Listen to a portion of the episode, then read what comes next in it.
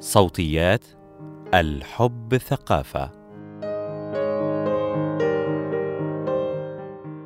تحيط بالجنس العديد من المعلومات الخاطئة والاقتناع بهذه المعلومات لا يؤثر على علاقاتنا الجنسية فقط بل على جودة حياتنا بشكل عام.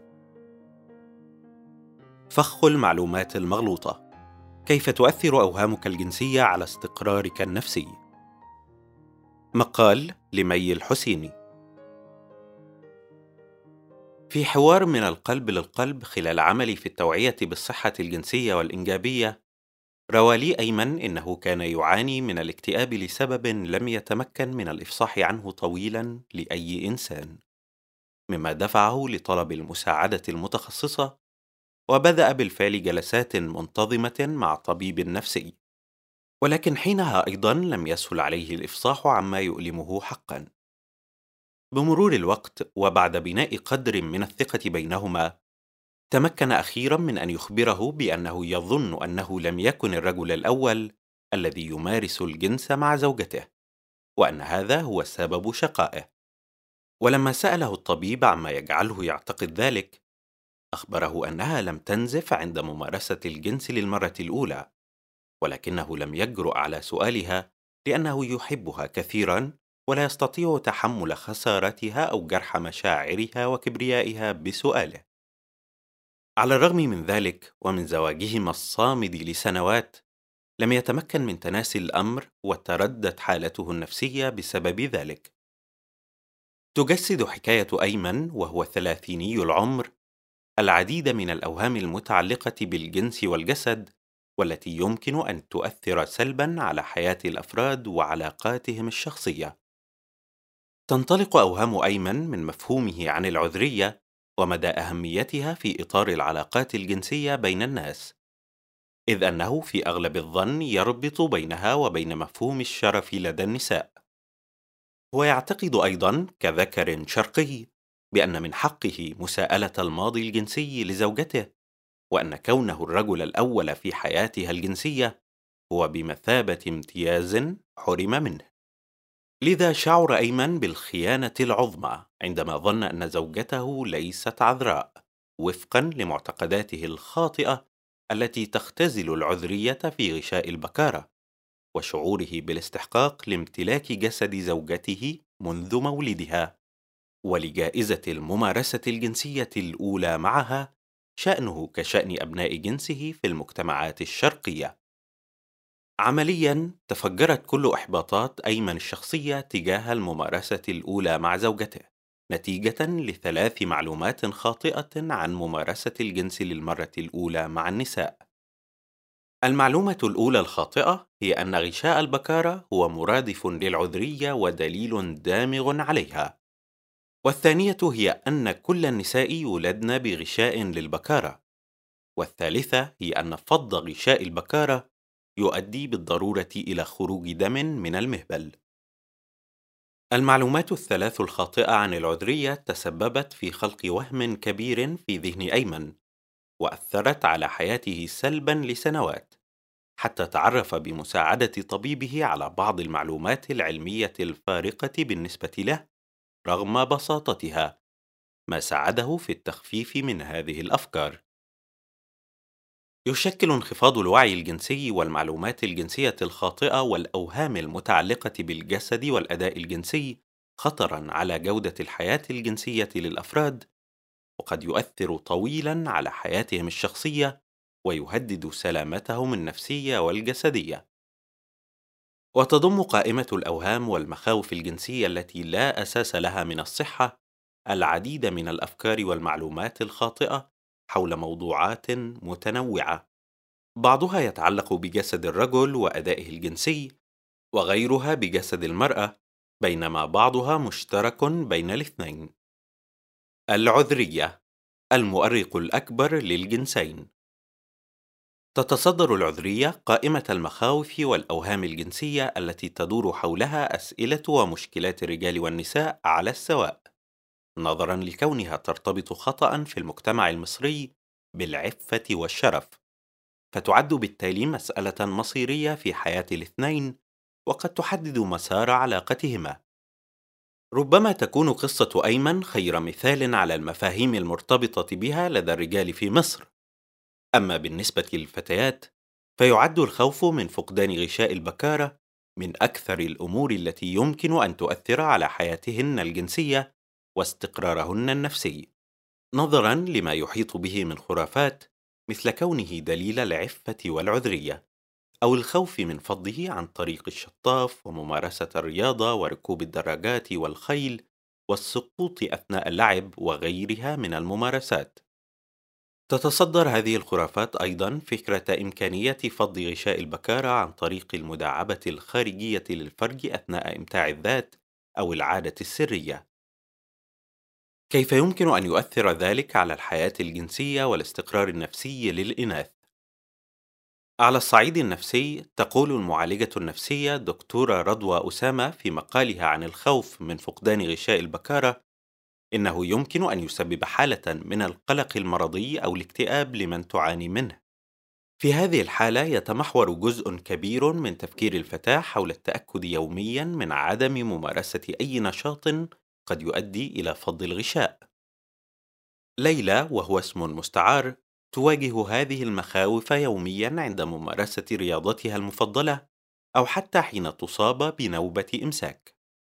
إذ تعتقد أن هذه كلها مخاطر تحيق بغشاء بكارتها وتؤدي إلى فضه، وتقضي بالتالي على فرصها في الزواج.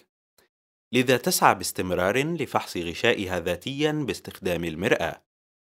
كذلك يحرم الخوف من فقدان غشاء البكارة الكثير من الفتيات من متعتهن الطبيعية في اكتشاف الجسد وإمتاع الذات، مما يؤثر سلبا لاحقا على قدرتهن على الاستمتاع جنسيا مع شريك الحياة بسبب قلة معرفتهن بأجسادهن وما يحقق لهن المتعة. وقد يتفاقم الخوف من فقدان غشاء البكارة أحيانا ويتحول دون وعي إلى خوف من ممارسة الجنس بوجه عام حتى في إطار الزواج إذ يتطور لدى من تعاني منه على مر السنين تصور سلبي تجاه الجنس بوصفه خطرا يهدد عفتها. عندئذ تميل إلى العزوف عن ممارسة الجنس مع شريك حياتها، وقد يؤدي هذا الخوف من ممارسة الجنس وانعدام الرغبة في ذلك إلى الإصابة بالتشنج المهبلي لدى النساء. متلازمة القضيب الصغير نظرا للمبالغات الذكورية في المباهاة الكاذبة بطول وحجم القضيب يعاني الكثير من الرجال من تصور متدن للذات بسبب الاعتقاد بأن قضيبهم صغير ولا يمكن أن يحقق المتعة لأي امرأة وهو ما يعرف بمتلازمة القضيب الصغير لا تنتج هذه المتلازمة نتيجة أي مواصفات جسدية أو صغر حجم القضيب بالفعل وإنما عن اعتقاد من يعاني منها بذلك وأنه لن يكون مرضيا عند ممارسة الجنس حتى وإن قدمت له المعلومات العلمية التي تثبت عكس ذلك. يصاحب ذلك أيضا بعض العلامات الأخرى مثل الاهتمام المبالغ فيه بحجم القضيب والمقارنة المستمرة لحجمه وطوله مع الآخرين والتصور المتدني للجسد والخجل من شكل الأعضاء الجنسية. وبالتالي يؤثر كل ما سبق على الأداء الجنسي والمتعة الجنسية نتيجة القلق والتوتر حوله وحول صورة الجسد لتزيد احتمالات الإصابة بضعف الانتصاب أو صعوبات الوصول إلى النشوة. وفي بعض الأحيان تؤدي متلازمة القضيب الصغير إلى الإصابة بالإحباط والقلق والاكتئاب.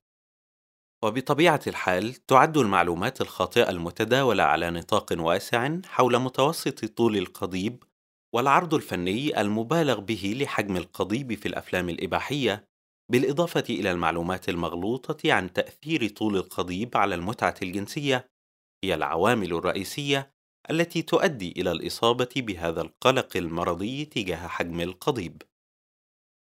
الحجم كقلق مشترك. القلق تجاه حجم الأعضاء ليس حصرا على الرجال تجاه قضبانهم فنساء كثيرات يعانين كذلك من عدم الثقة في صورتهن الجسدية بسبب صغر أو كبر حجم الثديين ودرجة استدارتهما، مما يؤثر سلبًا على ثقتهن في جاذبيتهن الجنسية. تجسد رولا ووالدتها الشعور المتوارث بعدم الرضا عن حجم الجسد إذ تقول رولا إنها تمنت دوما أن يكون ثدياها أكبر حجما وامتلاء وأعربت لأمها مرة عن هذه الأمنية فباحت لها الأم أنها كانت تخجل من كبر حجم ثدييها في فترة مراهقتها. لذا كانت تدعو ربها يوميا ألا تعاني بناتها من نفس المشكلة إن رزقت بالإناث. الحقيقة أن رولا ووالدتها امرأتان جميلتان شكلا وموضوعا. وكل منهما تتمتع بدرجة عالية من الجاذبية وكان دوما محط إعجاب الجميع. أتصور أن مخاوف الاثنتين حول حجم الثدي كانت تتعلق بشكل أكبر بالتوتر المصاحب للتغييرات الجسدية في فترة المراهقة ونجحتا في التغلب عليها مع نمو وعيهما ومعرفتهما تجاه جسديهما. أظهرت دراسة أجريت على 18541 امرأة من 40 دولة من ضمنها مصر ونشرت نتائجها في الدورية العلمية الدولية لصورة الجسد في مارس 2020 أن معظم النساء غير راضيات عن حجم أثدائهن أعربت نحو 48% من المشاركات عن رغبتهن في التمتع بثديين أكبر حجماً، بينما أشارت نحو 23% إلى أنهن كن يتمنين لو كانت أثداؤهن أصغر، وأكدت 29% منهن فقط أنهن راضيات عن حجم ثدييهن. وأظهرت نتائج الدراسة إلى أن النساء المشاركات من مصر أشرن إلى أن الثدي الكبير هو المثالي من وجهة نظرهن. أوضح فيرنس وامي أستاذ علم النفس الاجتماعي والباحث الرئيسي في هذه الدراسة أن عدم الرضا عن حجم الثديين لا يؤدي فقط إلى العديد من الآثار النفسية السيئة مثل تدني الصورة الجسدية وانخفاض الثقة بالنفس والشعور بالعار تجاه الجسد، وإنما يقود أيضًا لممارسات غير صحية مثل إهمال الفحص الدوري للثدي وبالتالي زيادة احتمالات الإصابة بسرطان الثدي. الحقيقة حول الحجم الكبير في واقع الأمر لا يعد الحجم الكبير محددًا للمتعة الجنسية، سواء إن كنا نتحدث عن قضيب الرجل أو ثديي المرأة، إذ لا يتعدى الأمر كونه يتعلق بالتفضيل الشخصي لكل إنسان أو إنسانة، فمثلما يفضل البعض الأحجام الكبيرة، يميل البعض للأحجام الأصغر وما يتوسط الاثنين.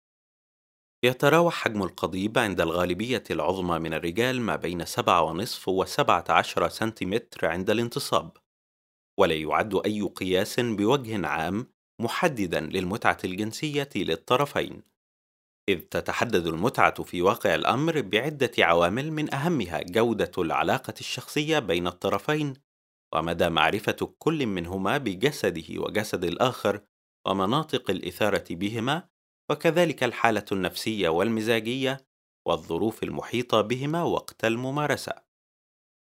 أما فيما يتعلق بحجم الثديين فلا يؤثر كذلك إطلاقا على جودة العلاقة الجنسية، وتتباين الأذواق حول جاذبية الثدي الكبير مقارنة بالثدي الأصغر حجما، فمثلما قد يجد البعض النوع الأول جذابا قد يجده البعض الآخر مربكا أو أقل جاذبية بالمثل قد لا يفضل البعض الثدي الصغير بينما يشكل قمة الإغراء بالنسبة لغيرهم. في النهاية لا تدع ولا تدع المخاوف الجنسية تؤثر سلبا على حياتك. فالكثير منها لا يتعدى كونه وهما ترسخ في ذهنك نتيجة لمعلومات مغلوطة شائعة أو فكرة نمت في خيالك دون وعي نتيجة لأسباب اجتماعية. إذا كنت تعاني أو كنت تعانين من أي مخاوف تجاه صورة جسدك أو حياتك الجنسية، لا تتردد ولا تترددي في طلب المساعدة المتخصصة من مقدم المشورة الموثوقين أو طبيب أو طبيبة النساء أو أمراض الذكورة أو طبيب أو طبيبة نفسية.